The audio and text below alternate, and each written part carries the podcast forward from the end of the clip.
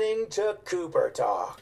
Welcome to Cooper Talk. I'm your host Steve Cooper, and remember, I'm only as hip as my guest. And I gotta tell you, people, I have I have gone. Cabin fever has gotten to me. It wasn't bad enough that this morning I was sitting there and I was actually grooving to the Cars for Kids jingle. I heard it on the radio, and I was like, "This is pretty cool." But then yesterday, I sat there in the middle of the day. I watched a uh, Hallmark mystery movie with Joanne because she's addicted to that stuff, and that wasn't bad enough. But then last night, I watched the three episode, three hour episode of 90 Day Fiance, and I live tweeted during it. So I basically have lost my mind. Anyway, we have a great show today. My guest, we were just talking. You know, he was on. Uh, he was on four years ago, and it was uh, Better Call Saul. It's when he's a co-star of the great show. It was after the second season was about the end, and now recently the fifth season has just ended, and it was great as usual. And I see the guy everywhere. It's like he pops up on you know Black Monday, all these shows, and um, my guest is Patrick Fabian. How you doing, Patrick? One eight seven heaven cars for kids. Yeah, baby. I tell you what, love it or hate it, and I think we all decide the fence we're on for that. It is brilliant advertising. Whoever came up with it is a winner. There's no way around it. So my hat is tipped to them. Although, do you know anybody who has ever donated a car? No. Do you know anybody? No, it's funny, and that's because because I live in the outside Philadelphia now, and you hear different things like Father something, and in LA they had Father Vincent's uh, charity. Yeah, I don't know anyone who's. I mean, people sit there. I mean, I had a car in LA when I was moving. It was like to the last legs. I sold it to the mechanic for two hundred bucks for parts, but you, I, I sort of feel like a jerk. like if I sat there and donated a car that was a piece of crap that was about to die, I'd be like, I'm an asshole. Right. All of a sudden, like, oh, the card. Oh, this is this is for the kids. Uh, don't don't get tetanus from touching it when you open the door. Right. oh my God. I don't know. You know, I guess for those who have extra cars, it's a convenient thing when you're driving down the freeway or you're being driven down the freeway. You're like, oh, we should get rid of some of the cars in the driveway. But you know, anything for the kids these days. There's no doubt about it. Steve, it's good to be back with you. Thanks for having me back on. It's great to get you on. Now, now have you been going crazy? I mean, you're you're in. I'm sure you're in quarantine. I mean, LA. But the thing is, LA. It's beautiful. But even today, I think wasn't it like 95 this weekend? That must drive you nuts to have to stay inside. Yeah, it does. It does drive you nuts to be inside. But you know, the, uh, unlike uh, a more compacted city like New York, you know, you can social distance in in, uh, in the neighborhoods where I'm at and go for a walk. You know, we've got dogs, so we take the dogs for a walk about 40 times a day. Uh, the dogs are like, hey, man, I'm fine. I don't need to go out for another walk. I'm, I'm really good. I just went to nap for a while. We're like, no, no, no, let's go. Let's go. Um, so you know, it's, it's walking dogs, and uh, I've uh, I've ridden my bike a, a couple of times with a mask on and that sort of thing. The stir craziness mostly is it turns out I've got a seven and nine year old daughter, and uh, it turns out that third graders uh, and the tech support they need, I'm an I'm an idiot. I, I am I'm decidedly on the wrong side of fifty, and I cannot even get onto a Zoom meeting for practically. and then it also turns out the second graders are not as self motivated as you would wish they were, and so I thought like school would be hey, here's your list of stuff to do. See you at two o'clock, and it is not that case whatsoever. And everyone's been tweeting, uh, like we already knew, uh, school teachers are woefully underpaid. So my quarantine is basically trying to master third grade math, and I'm failing miserably. well, they changed it all. It's like I saw something. It's like where you like we used to have it. In, there was like two columns, and you did it and you figured it out. Now there's like 18 different steps, and I'm like, what is that? I can never figure that out. No, it's like word association and symbols and like thoughts and how do you feel about the math? And I'm like, wait a second, I don't. I, and part of me also, it, you know, I want to cut to the chase. I'm like, look, you have a space communicator in your hand. If you don't now, you're going to have one in about five years. It will add for you. I guarantee you, all your math problems are taken care of in advance. Now, how does it for you, you know, as an actor who's been working for years, what is it like when all of a sudden you can't go out to audition or you can't, well, you probably get more offers now, but what is it like when you get used to being on the set and it's such a part of your life that right now you're sitting there, you're in limbo because we know production is going to come back, but we don't know when? Right. You know, uh, being a freelance artist or freelance anything, uh, you you're used to downtime. Um, and you've over a career, I've, I've grown to figure out how to deal with downtime. The biggest problem is the the lurking suspicion that you'll never work again. And I think every actor suffers through that. Um, anybody who's doing freelance probably also thinks when things are slow, oh, that's it. Did, did we already peak? So keeping that mentally at bay is something that I've always worked on. The difference now is that there is no, um, oh, tomorrow the phone will ring tomorrow another opportunity will be there and I can gear up and I can do the thing that I do. Because really my job uh, is auditioning, right? My job is to get something new, get the sides, get the script, get as much information as I can, start working on it, prepare for it, do all that stuff, drive, figure out where I'm going to go, get there early, get, get, get, get, get, get, do the five minutes of the audition, and then drive home and then obsess about it for the next two weeks waiting for the phone to ring. That's been my existence. And since there's no phone to ring to even have the opportunity, that's the weird thing. I mean, eventually things will come back, but we also don't know what it's going to look like. Like many businesses, restaurants, bars, all that stuff. Uh, what's the mask situation? What's the cleanliness situation? What's the spacing situation? And since we really don't know, that dis-ease, and I'm not alone with this, everyone is, is the big lurker of like what's going to go on. Um, how great that I do have a job waiting for me. Better Call Saul season six was announced, and we will complete the series. Um, we're scheduled to go late this year already, so maybe that's going to stay on schedule. I haven't heard anything differently because everyone's sort of in lockdown waiting. Um, but you know, I, I, I will be very, very excited to be back on set. Although set will be different than it used to be. There's no doubt about that. So lots of anxiety. So I'm doing a lot of you know home. I've become like I become the guy in the valley who's opening his garage door, working out right with the 20 pound weights I found buried underneath some tools. I'm like, oh my gosh, I've I have literally become my worst nightmare. Now, Better Call Saul is such a great show, and I remember, and I want you to tell the story. Uh, you told it last time about when you auditioned for it because you said everybody wanted that part. What is that like when you see such a meaty part and you know it's going to be a hit as an actor? What is that like going in to audition for that? Well, you know, first of all, it's hats off to the casting office that cast both Breaking Bad and found Bryan Cranston and Better Call Saul. Uh, and that would be uh, Sharon Bialy and Sharon Thomas at Bialy Thomas Casting Company. They've been great for years and years and years. And one of the reasons their office is so great is that they they go see live theater. They call everything. They look at all their submissions. They're always looking for something a little outside the box, and and they've been very successful. They're a casting office that is known as actor friendly because when you go in, they work with you. They try to stack the deck in your favor to have the best shot at a job, and so uh, we really love them. Uh, in this particular case, um, I hadn't seen them in a while, um, and you know, I think I told you before, I had somehow managed to miss seeing Breaking Bad. And it was because basically my wife was pregnant, uh, I think eight months with our first kid when uh, Breaking Bad began. And we watched the pilot together, and she turned to me, you know, rubbing the miracle of life in her belly, and she says to me, uh, Yeah, I'm not so on board with this one. So we sort of missed the first season of Breaking Bad, and then we had a second kid, so we got really caught up on, uh, you know, Clifford the Big Red Dog, and managed to miss Breaking Bad, all of it which is really unique because I'm in a business in a town where it's getting awards, and I knew of it, but I hadn't really seen an episode. Then they're doing the sequel, Better Call Saul, and I'm like, oh. Uh, my first thought was like, well, they're going to get a movie star for this. I mean, this the other show is so successful, they're going to get a movie star. So I get the call to go in on this. Oh, and a quick side note: a week before I get the call to audition for Better Call Saul, I had been up for a job on an ABC Family show called Dog with a Blog, which is a very fun show, a very fam- fam- fam- family friendly show. But indeed, the dog is number one on the call sheet. And I had gone in and I had done my acting dance, and I had been, uh, they called put it a pin in you. They put a pin in me so I could wait and be, you know, number five behind the dog. And, and then after about a week, uh, I got word that they decided to offer it to a name your name. And as an actor, you know, you, you hate to lose a job, uh, even if you're going to be working with a dog, and you hate to lose it because you hear something like that. And so I was depressed and like, wow. And then I get this this audition for Better Call Saul, and I think, well, if I can't get a job on Dog with a Blog, they're going to get a name your name for this for sure. But, and this is the actor's life. I hadn't seen Sharon Bialy and Sherry Thomas in a long time. It felt like a couple of years, and it's always been to reintroduce them to let them know that you know how to do what you do. So I think, well, they're casting The Walking Dead, so maybe if I'm lucky, this is like year four of The Walking Dead. I'm like, um, I'm like, uh, maybe I can get a job getting eaten by a zombie on that. You know, that would be what works for me. So I go into the audition with a really low bar. My bar is like to get eaten by a zombie. So I go in for the audition. They give me pages for Saul. They didn't give a script. They only had three pages. It was written by Heather Marion at the time, sort of out in the space.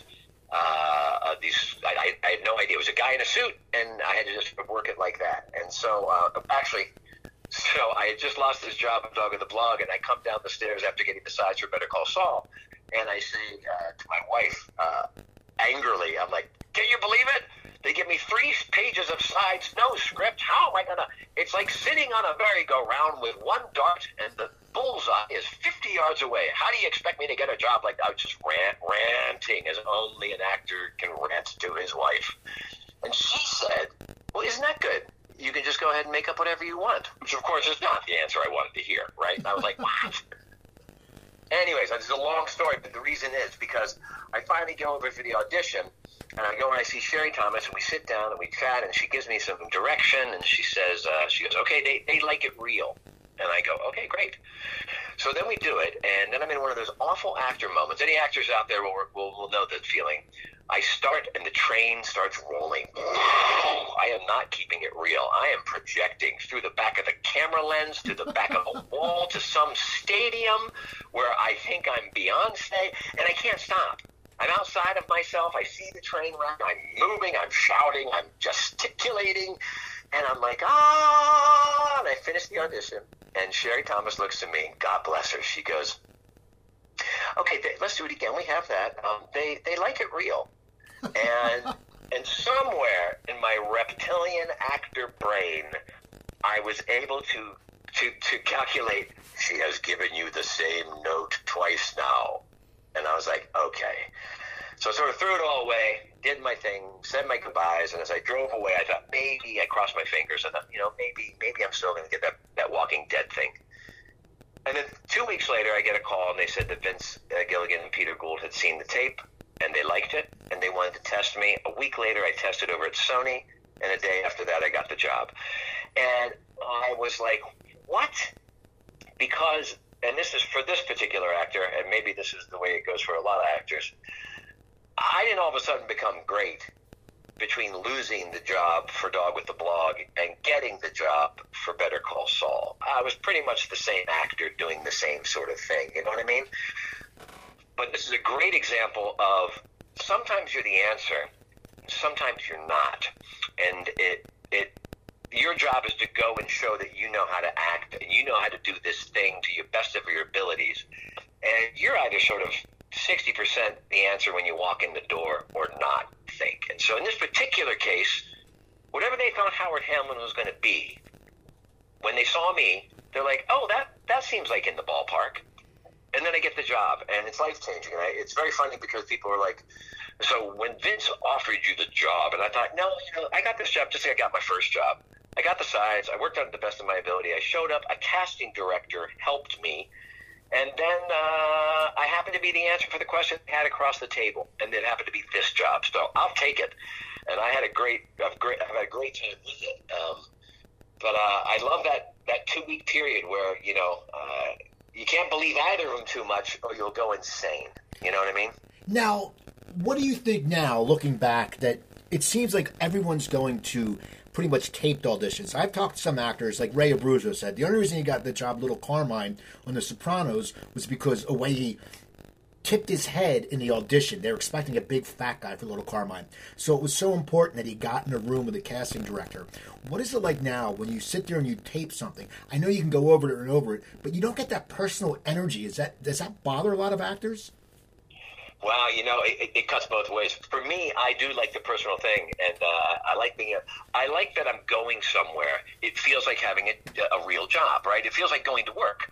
I got to go to work. I got to go to Universal today. I got to go to this casting office over on Third Street, and I have to be there early because parking's terrible. But I know there's that coffee shop there, so I'll go an hour. So you sort of have a thing to do. You have to plot your way out, and then I always like to get there early because whatever I've been thinking about, or the radio, or the lines, or whatever, I, I, I need to like get my yayas out, get my game face on, and so I like the rhythm of parking, grabbing my sides, walking around, working on it for a little while, and then finally entering the audition space, getting in my head, doing my thing. Because really, like I said, that five minutes of the audition, that's my job. My job is to show up and show that I know what I'm doing. It might be what you're looking for, it might not, but I want the director and the casting director and the writer and the producer, whoever sees me live or tape, uh, that they go away saying, like, oh, he knows what he's doing.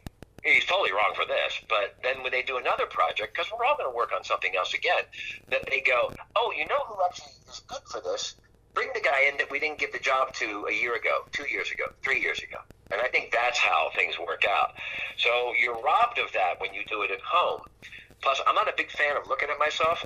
I know somewhere out there people are laughing. It's true. Uh, and uh, I don't know if I'm really the best judge of what my of what my best work is when it comes to an audition. To tell you the truth, I get lost in is that lit well? Maybe I should move my head down like this. When in fact, I think talking and listening truth, bringing and illuminating whatever the author has written is where you're gonna is you know I think it's more about how it sounds than when it looks. So if I'm being my own director, it makes it tough. However, I have a feeling that that is the way it is going to go it is continuing to move that way. There's plenty of apocryphal stories of people who have gotten jobs uh, being taken. I believe Lalo on Better Call Saul, played by the exquisitely handsome and effortlessly charming Tony Dalton. I believe he taped himself on an iPhone and sent it in. And I think that's how he got the job. And there's a lot of stories like that, people getting jobs with that. So you better learn to love it one way or the other because I think it's here to stay. Now, do you think that when you would go into the room, you know, when you would sit there and live, because you have a you your your you know your your degree in acting, you've done theater. Do you think that helps a lot when you're going into that situation? Not specifically when you're in camera, but when you're going into that audition, you know how to deliver the goods because you've been a, a, a trained actor. Absolutely, and I encourage anybody who is getting into the business to get trained get into class, learn how to stand on a stage and deliver a monologue, do a scene with people right there grilling you, looking at you, three feet away from you, ten feet away from you, in the hot spotlight. I think that's very invaluable training because, to your point, you know, I went to Penn State University for uh, undergraduate work, and then I came out to Cal State Long Beach and got a master's degree. Uh, still surprises my father in theater, and um, and what that did for me was give me enough shots at auditioning, enough shots at being on stage, being good and bad, and not sure. So then, when it came time to drive to an audition space, um, that was just another room. Well, I know how to. Okay, what's the size of the room? Who are the people who I'm talking to? Am I talking to them, or am I going to pick a point in the, in the uh, on the back wall and stuff like? That? And all those things. That's, that's just tools. That's just craft that that's practice and rehearsal, and I think you can get that from class. I think you can get that from training programs, and and whether it was true or not, it gave me an extra boost of confidence when I'd walk into the room and I'd see, oh, there's 20 of me. Some with better teeth, some that are a little younger, some with better hair, some with better suits. Oh, I recognize that guy. And then you get in your head, oh. And, but then when I walk into the room, I always felt like, well, I know what I'm doing. You know, I got trained to do this. I know what I'm doing doesn't mean it's not like a uh, you know a crazy in your head, but absolutely, I think it, it gives me a leg up. Well, okay, you've been you've been acting for a long time, and you know you've been on shows where you're recurring. I mean, before now, anytime in the past, like after you started, because it is a hard life, was there any time you got pretty uh, frustrated or just thought about giving it up, or did you say, "Man, I went to school for this. This is in my blood"? I mean, how did you balance that? Well, I mean, even if you went to school for it and you think it's in your blood and it is in your blood, doesn't mean the business is going to go ahead and allow you to make a living at it. It's a hard business. You're right. It's an uncaring business. Um, and it's not a meritocracy. Just because you put your time in doesn't mean you get your shot. And that's that could be said in, in any respect of life. In this one, we love the tales, the romantic tales of you know off the bus. It's the thing, and it's there, baby. And and you see that when you're a young man or a woman in your 20s and you just got to town and, and you're, you're doing your theater and you're working as waiters and you're, you're falling in love and going to parties and you hear about somebody who knows somebody and da da da da, you think it's all this, and then all of a sudden one of your friends who used to wait tables with you is all of a sudden on Friends or is on ER or the guy you used to golf with every now and then who was really nice and fun. Uh, you find out is George Clooney and then he becomes, you know, George Clooney. Uh, he's still your friend when you see him golfing, but you don't see him much golfing anymore. You know what I mean? And that's a weird thing as you get older to to go along. Um, I, I like I, I've said this a thousand times, but it's true. We all wanted to be Brad Pitt in our twenties. Uh, it turns out that job was taken and played very well, by the way, uh, by Mr. Pitt himself. And so we're all his age now and he's still, by the way, playing a great Brad Pitt. He really does. He's nailed it. Uh, and I turn around and look and go like, oh, I've been a working actor, which is what most of us end up being. Most of us end up work, being working actors who have worked with. You know, I've worked with the Olsen twins. I've worked with Angela Lansbury, Xena. I've been on Star Trek. I've been in all the Law and Orders. I mean, all that stuff, right? And it takes time, and it takes job after job after job after job to create that. And I didn't get into it to be a movie star, and I didn't get into it to be rich and famous. Although, had any of those things happen, and by the way, Universal, if they still want to, I am very open to it. I, I was always interested in the collective of like, uh, you know, let's put on a show. I mean, I, I get I get I get juice out of that it's exciting to get the call time to go to set. It's exciting to go try wardrobe on. It's exciting to go and, and all of a sudden be on a set with a new director and a new uh, thing and this and that. Um, but to your point, does it get bummed out when you realize you're always the guest star and not the star? Absolutely, it's hard. The mental aspect of watching other people quote unquote make it while you quote unquote don't is very, very rough and, and, and debilitating. And there have been times where, you know, rent, car payments, you know, all the stuff of life that everybody goes through, you know, get slid, get credit card people are calling, you know, you go through those periods where you, oh, I'm just not going to open the mail for six months to see what happens, you know.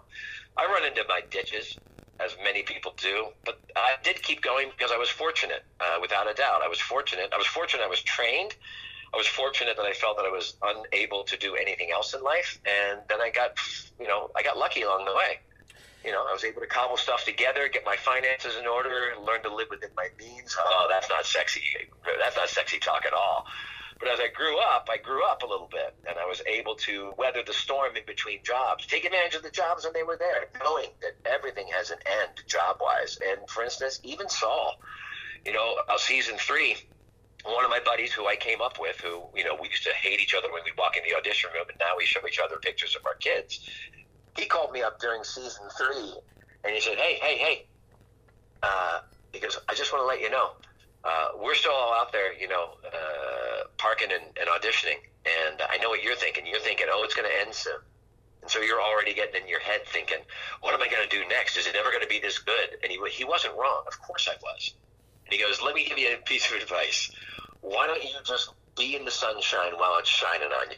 And I'll see you at the fourth level of the parking garage at Paramount in about two more years. Okay? It'll be waiting for you.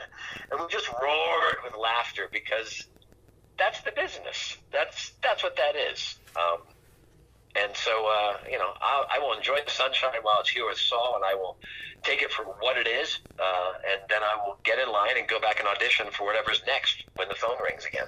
Now, earlier in your career, and you know, you play Saul, you play, you know, the lawyer who's you know, a jerk. I mean, in all honesty, he's trying to be nicer, but he's still, and it's great. I mean, it's just, it's great. It's so funny. The bowling ball scene this year just cracked me up.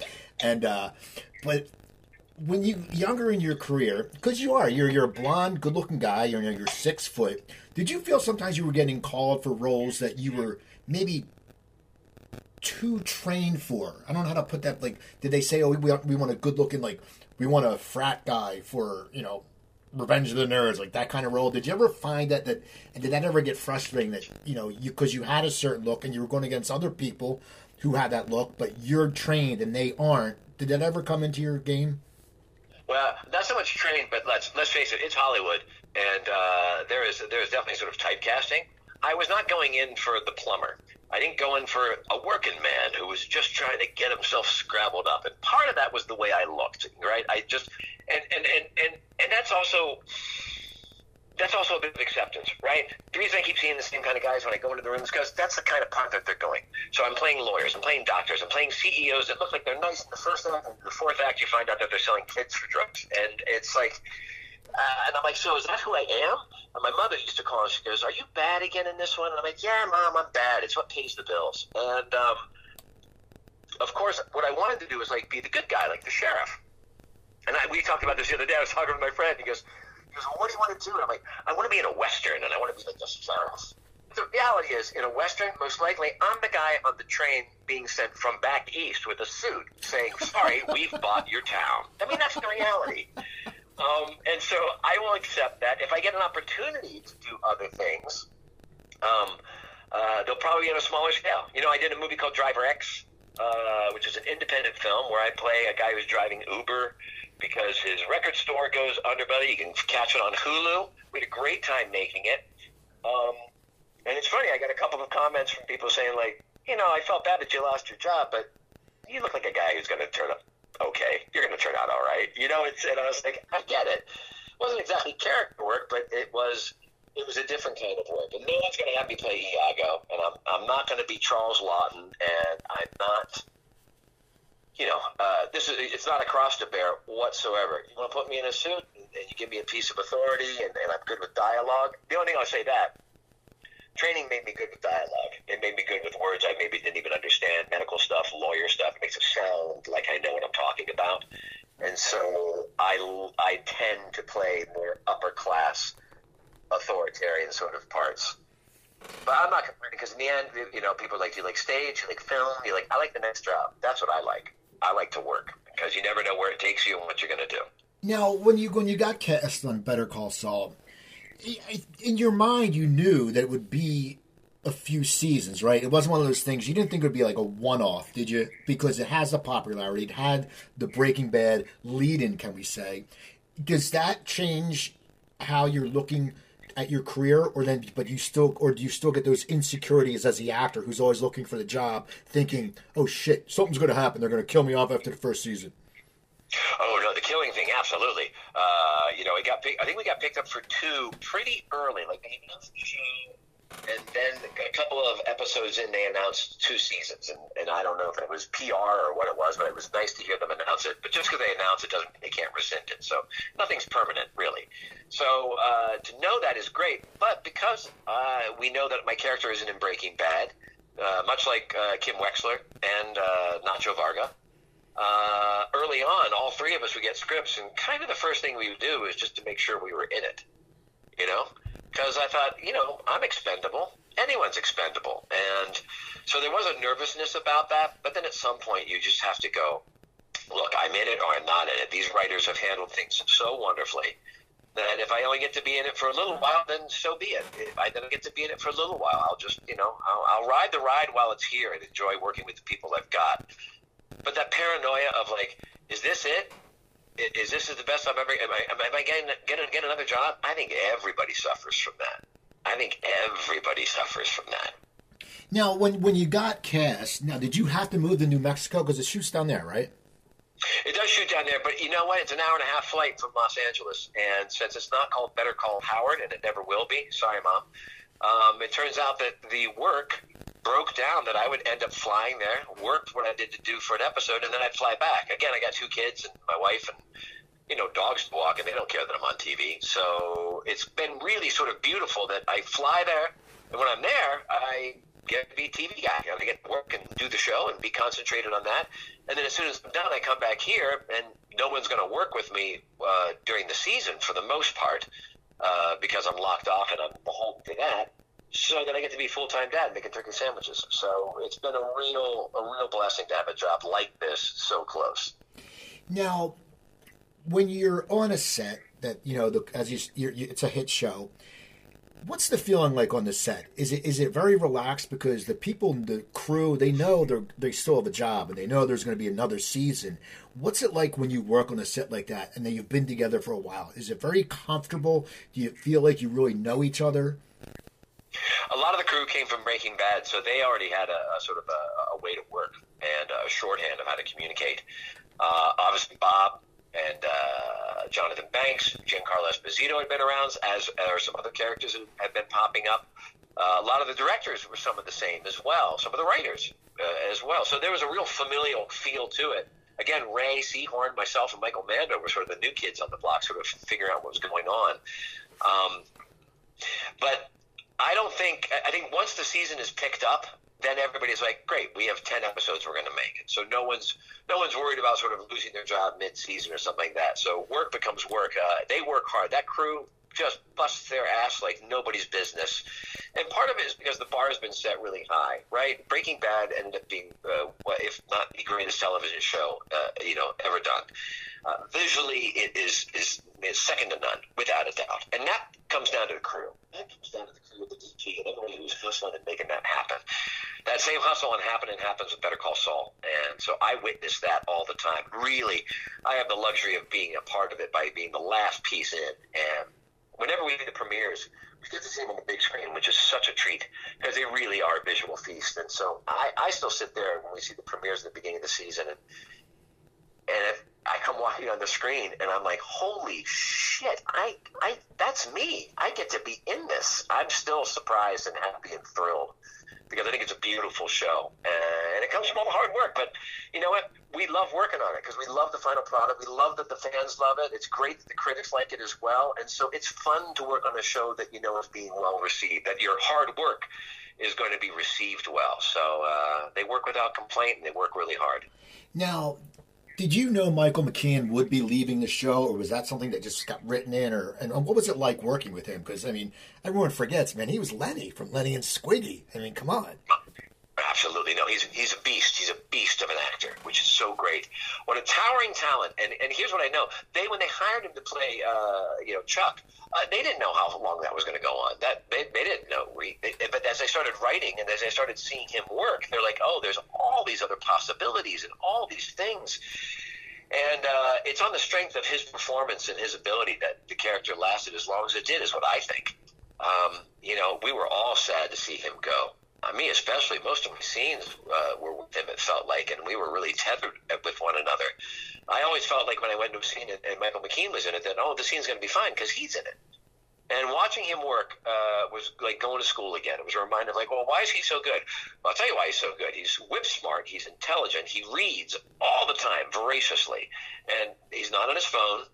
Um, I'm not going to throw Rhea Seehorn and Mando under the bus, but maybe the three of us were looking at ourselves and Instagramming a little more. And Michael McKean and Bob Odenkirk sit there and read hardback books.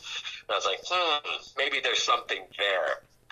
But also, when we got when it got time to, to do the work, uh, he was inventive, and he was willing to throw out whatever he came with to say, "Oh, that's not going to work. Let's try this." And I thought to see the flexibility and the openness for him to sort of like just play the moment was a great reminder of that. That's how that works.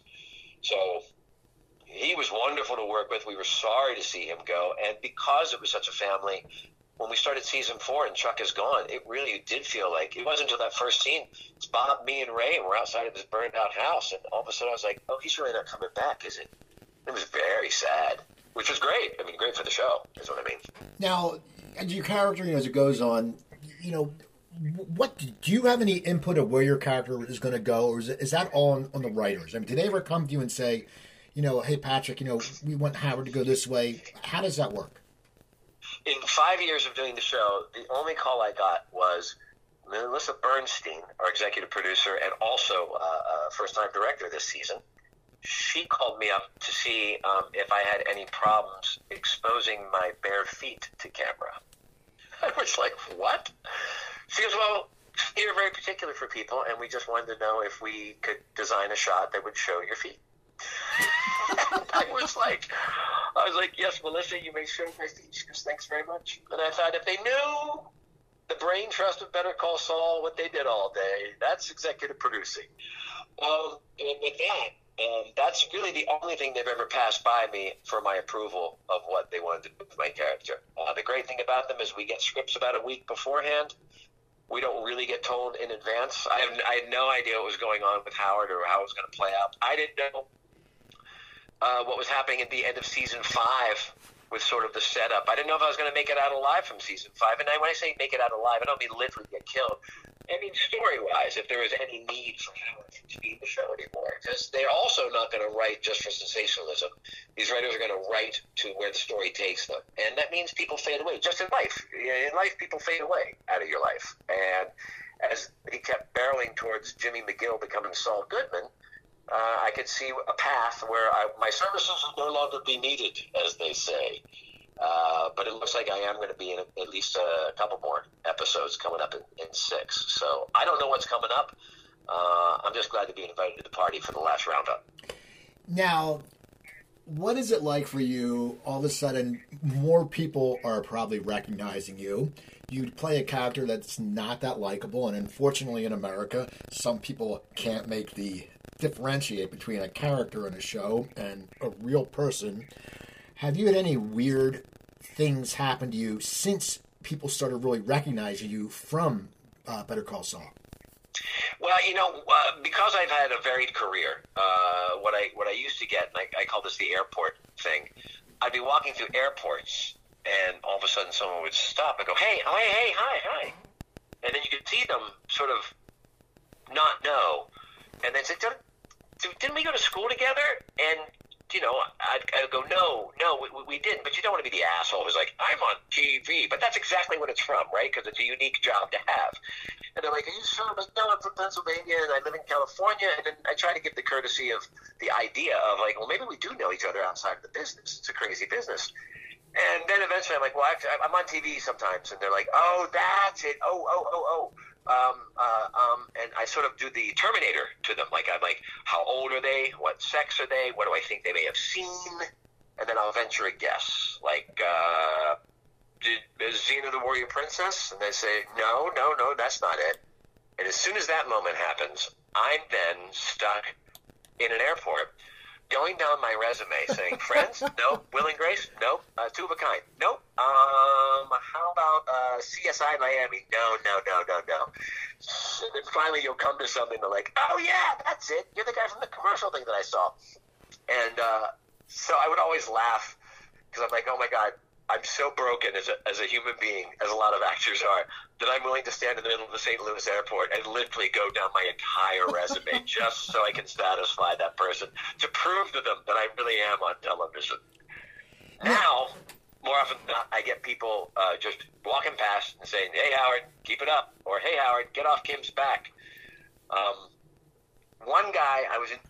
This is what two years ago. I'm in New York City. We were up there doing some promotion work for the show, which was really fun. And I'm taking a walk through Central Park. Some guy uh, walking, running through the park. He's got his, his headphones on, and I hear this Howard, Howard. And I turn over and he's pointing at me. and He goes, "Yeah, you." And he goes, "You get off Kim's back. You understand?" And I said, "I will. I'll try my best. I'm just trying to run him off." And he goes, "Okay, Howard. Okay." Not even breaking stride, and he kept running that way, and I kept walking the other way. And I thought, all right. I guess that's what success is, right then and there. Now, you're with Howard, you know, you have a certain cadence when you speak.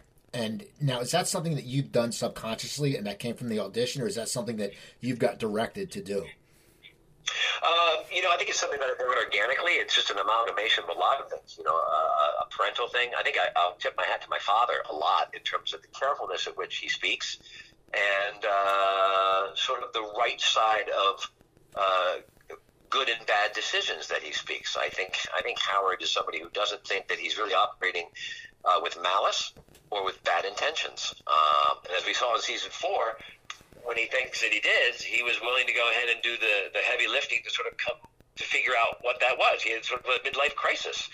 But of course, on the other end, he's he's become all sort of meditative and and giving and open to things, but he's still the kind of guy who feels compelled to put Namaste on the license plate of his Jaguar. So, you know, there's a.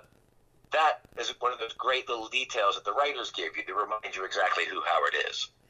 Now, as an actor, when you look at the, I mean, you've been, you've had your names and credits all through your career, but when you, when it opens up to a series and your name is in that front part, not the end, or not you know not the guest star. How does it make you feel as an actor? Do you do you get a little bit of charge of that because it's not the after the credits run? You know, it's always just see. I mean, if I was an actor, I I, I would always wanted to have been the and guy because I think that's like the cool thing. Like and Steve Cooper is the crazy oh, neighbor. and by the way, I, I, they, they negotiate stuff like that. You know they do, right? Of course, it's like they're the, the show stars. All of these people and, which means that it so implies like we can't get this done without this person. Let's let's underline it all. Um, I don't think I've been an and before. Maybe I have. Uh, I don't think so though. Um, but, but, to your point, yeah, it's thrilling. I get to watch the credits of a show that uh, is, you know a worldwide hit that critics like, and in the very beginning I sit there and then boom, there's my name right following Ray Stewart, and I was like, oh my gosh, that's that, that does not get old. And I think the reason it doesn't get old is one, again, I'm broken emotionally and I have a big giant black hole in my center that needs to be filled with applause and love. Um, but also for all the times, for all the times that I, I, I, drove down uh, to audition and didn't get the job. And every actor has these stories. You know, a certain show that you get, Diagnosis Murder comes to mind. I think it was on for what, 116 years? And I auditioned for it for 50 of those years and never could get the job. I never could get the job, and I must have auditioned for it every year for like a decade. And it's just one of those elusive things where you go like, how am I not getting a job on Diagnosis Murder? And the answer is because you're not the answer this week again. And having to take that all the time uh, in various uh, you know shows that are out there cumulatively it just wears on you. And honest to God, it's such it's such a cheap it's such a cheap thrill. Hey, that's my name. It cost the production nothing, by the way, just to put my name up in yellow letters, and it thrills me to no end. Absolutely. And also, you know what? It makes my parents happy. Absolutely. Now, since you're part of a hit show, how does that change your how you view that in Hollywood. You know, a lot of times, you know, people always say you're the next hot thing or this or that, but for you, because you are on a hit and it is critically, uh, people love it. Does that get it easier for you to get in the door, or does that detract if you have to go and audition? Oh, you know what? That's a head game you can play, and I think it depends on the project if you want to do that. I've always been uh, like a lunch pail actor. I don't mind going in to get the job. I know how to get the job. I know how to go in and audition, and I don't mind doing it. Uh, there are certain jobs where you feel like, um, for instance, your agents would probably say like, well, he's already played a lawyer. You can take a look at five years of Better Call Saul. You know, certain projects will sort of align themselves with stuff I've already done, and and if they can make the argument, this is why you have managers and agents. If they can make the argument to the producers saying, yeah, he shouldn't have to audition. You should just offer this to. Him. And then they'll say like, well, if we offer it, will he take it? And then, they have that dialogue, and then they'll get to me.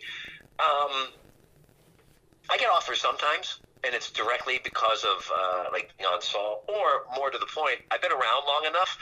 I've worked with a lot of directors, or I've worked with a lot of producers who have worked with me, and so they feel comfortable saying, "Yeah, we can offer this to Patrick because he's because he's played a rock star proctologist before on Grey's Anatomy. We're comfortable with his back end work, if you know what I mean. So you get benefits for that, which is also why I rarely say no to any audition because you just don't know where it leads to. You don't know what's going to happen, and that's sort of the glory of the business. Um, in terms of what's Saul going to do for me post Saul, I don't know. I would like to think from this point on, I will never have to audition, and they'll just merely offer me stuff that'll be wildly overpaid with great locations. Uh, I can think that all I want. Uh, the reality is, um, oh, and here's a reality check. So, was it two years ago? That was last year. Uh, Veep was in its final season on HBO. Julia Louis-Dreyfus. I mean, just brilliant comics. Everything's great. And I get a call for an audition for it. And I was like, oh, that sounds great. But a part of me was like, oh, can I get an offer maybe? Because like I'm on a hit show too, right? And the answer was decidedly and very quickly, no because no is the answer. The answer is no. And I'm a big fan of like, so what are the requirements for the job? For this job, it requires for you to drive over to Paramount Studios and you're going to go ahead and audition. And I thought that's fair because you know what? I play a lawyer on this and it's a drama and they haven't seen me do comedy and this is a comedy. So, and, and by the way, it's worth it. I'll go audition if I get to work with Julia Louis-Dreyfus. Absolutely. If I get in my acting suit I drive over. And my last thought was like, and plus, I always have a thrill driving onto the lot at Paramount. It's a gorgeous lot. It's one of those sublime thrills of being an actor. You don't know when you're never going to get a call again, so let's go. And so I drive onto the main gate of Paramount. I'm feeling pretty good. And uh, I get to the main gate and I hand him my license, and he looks at me and goes, "Oh yeah, yeah, yeah. You're not on the lot. You got to go park over on Lemon Grove Street and use the West Gate." And so I, I, I take my license back. I turn around. I do not go into the lot of Paramount. I have to fight the traffic to go park on Lemon Grove. And then I go to the Western Gate, and they didn't have me in the system. And then they do have me in the system. And then I, and then all of a sudden he's like, he goes, uh, you know, just follow the yellow line, or you could just follow that guy. And I look ahead of me, and I swear to God, it was the greatest metaphor in the world. There's a guy ahead of me. He's wearing a suit too. And then about 20 yards ahead of him is another guy wearing a suit, and about 20 yards ahead of him is another guy wearing a suit, and we are all going to the same spot. And we all walk into this room, and we're all standing there. I know half of them. I'm like, there's Larry, there's Spencer, there's and we sit down and just giggle, and we're like, "Wow, it's good to know in 30 years we've uh, we've moved up the food chain." And then, you know, we laughed about it, and then we all hunkered down, and we all got quiet, and we all did what we needed to do, and then one by one, we went in, we did our audition. And you know what? I went in, and it was great because uh, I met a new assistant who was working for this casting director who I've known for years, and that's great because uh, no, I did not get the job. Um, but what I did was I got to go show that assistant what I do live, and I got to say hello to her, and I got to meet her, and then hopefully when something else comes along, she will think, oh, uh, maybe we should have Patrick in. Because guess what? No, not everybody's watching everything in this town, right? So I've been on the show for five years, and there's plenty of people who have never seen it. So, you know, look, I hope it's offer only and I get to shoot in the Caribbean, but I'm pretty sure I'm just going to pray for a, a, drive on Paramount first and foremost. We'll, we'll start small. Well, now, you know, because you back to Better Call Saul. How fun is the set? Because I know you're very, you're very, um, you're very active on Instagram, and it just seems like the the the cast is really, really tight. Is it just a fun environment? Yeah, it is. And, you know, the work can be very intense. We all take the work very, very seriously when it comes to it, you know, because it, it, it demands it. And it, it demands to, to really have your A game and really be prepared. And But when we're not working, we like to play. We like to play hard as well. And, uh, you know, I've become great friends with Rhea Seehorn. And uh, her and are like brother and sister, which is fantastic, um, which makes the scenes even more fun than we're up there. And Bob's a great number one, and uh, even though he'll like to present something else, that Jonathan Banks is a sweetheart. He's such a good guy and um, you know, it's it's it's fun to work, and it's fun to work on a show where you know you're going to be working for the entire season as well. So you go through that cycle of uh, of coming together. Here's the family. Who's here? What's going on? Oh, what's happening this week? What's happening this season? And then it starts to get close towards the end, and we're tired, or we're burned out. We want to be done, but we don't want to be done because we don't want to say goodbye. But then we get to premiere it, and we get to watch it, and that's great. So it's all very cyclical uh, of sort of dealing with the roller coaster of emotions and everything else. Um, but I couldn't be happy with the family that I've got on Better Call Saul, and I will be very, very, very, very sad when I, we have to finally say goodbye. Now, now as an actor that's had a long career, you know, you've been on Carol's second act recently. You've been on Black Monday, and you've been on Sal, uh, Better Call Saul. They're all different. How do you acclimate to getting ready for you know Black Monday is shorter. It's more of a sitcom but it's not a sitcom. It's a live action. You know, Carol's Second Act is a network sitcom. You know, it's different. You know, there's different barriers between a Black Monday and a Carol's Second Act. How do you, as an actor, prepare for it? I mean, you're an actor. That's what you do. But when you sit there, do you have to be in a different mind frame when you're doing something like that? Uh, yeah, without a doubt. I mean, with these, those are two great examples. Black Monday is a, a loose, fast, and improv so it seems it's scripted very hard. Although you're working with Andrew Rannells and Casey Wilson, who are brilliant off the top of their heads. So a bit of that is that they let the cameras roll and they sort of they do a thing. They, they'll they'll go off uh, off track sometimes, but that's all right. So for that one, I just wanted to make sure I could hit the tennis ball back across the net when it was my turn. I also knew how to get out of the way because that wasn't my moment or my bit. It's like know know what your goal is, right? Know what the play is. The play is to set them up and watch them hit home runs, and that's fun. Um, they were a blast to work with. At the same time, I was working on Carol's second act, and I hadn't done a live action sitcom in a long time.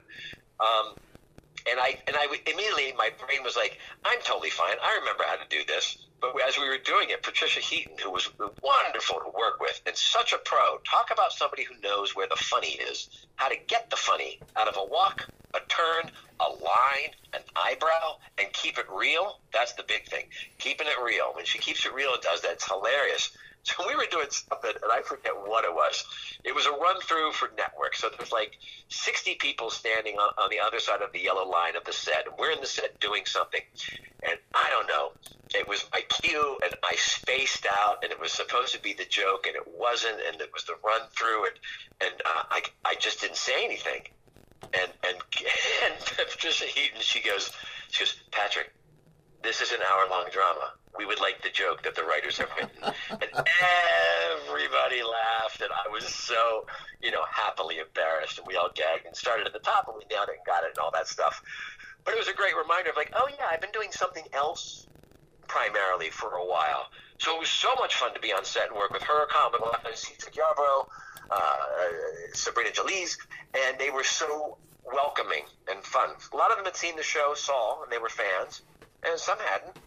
But in the end, you know, we're putting on a play. A sitcom is we're putting on a play. You know, in five days. Here's the script. What are we gonna do? What we're gonna try? What works? What doesn't work? Throw it out. And I, you have to be really nimble on a sitcom, and I like that. It's fast and furious. If it's funny, it stays. If it's not, it goes.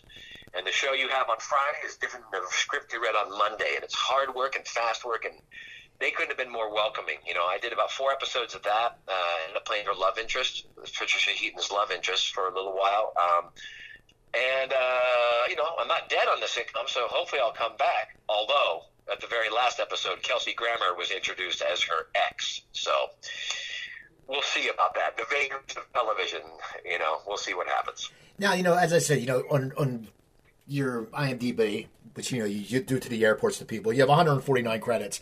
But now you, I just, you know, I I always scan the IMDb's. You were in a short recently called "She Fell." How do you end up in a short? Is that someone you know is doing it, or what happened?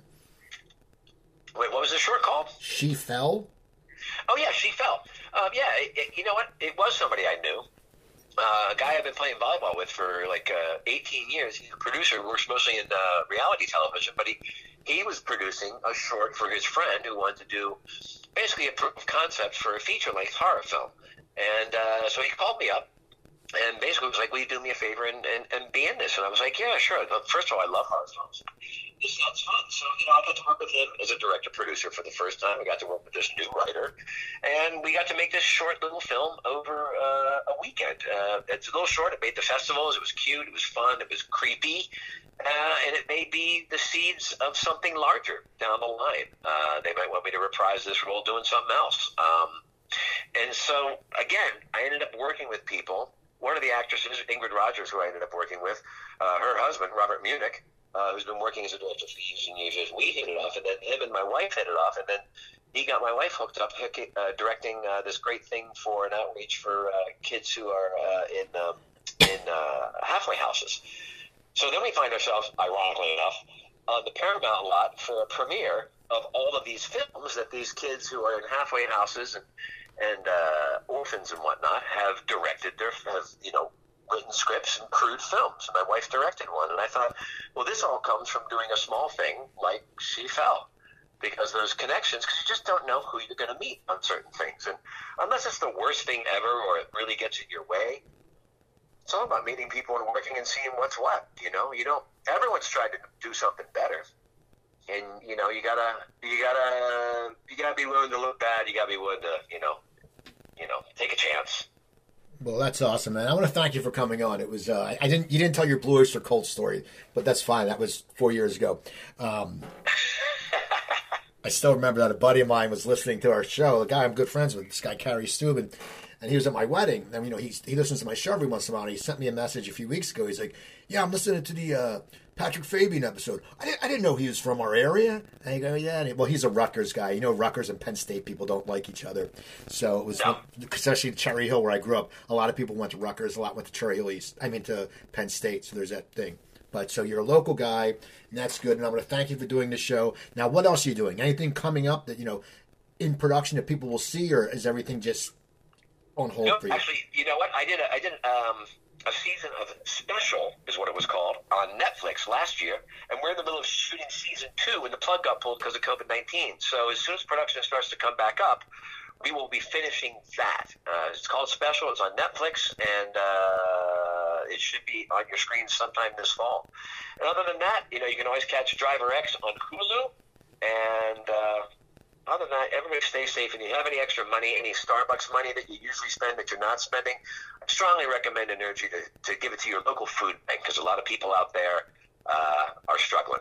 If you have any extra change, you have the means and the will, support your local food bank during this whole problem. And now give the people your Twitter and your Instagram because you're both you're active on both. Yeah, absolutely. On Instagram, it's Mr. Patrick Fabian because I feel formal, and then on Twitter, it's just Patrick Fabian. So people, go check Patrick out. Go check out Special. Go check out Better Call Saul if you haven't watched it yet. If you haven't watched it, come on, get with the program. Uh, check me on Twitter at I'm at Cooper Talk, Instagram at Cooper Talk One. I just started a Facebook uh, Cooper Talk page. I had it, but I never did it. Go to Cooper Talk Radio and like it. And also go to my website, coopertalk.net. I have over 790 episodes up there. And email me at cooper at coopertalk.net. So remember, I'm Steve Cooper. I'm only as hip as my guests. Don't forget, drink your water, eat your vegetables, take your vitamins, and I'll talk to you guys next time.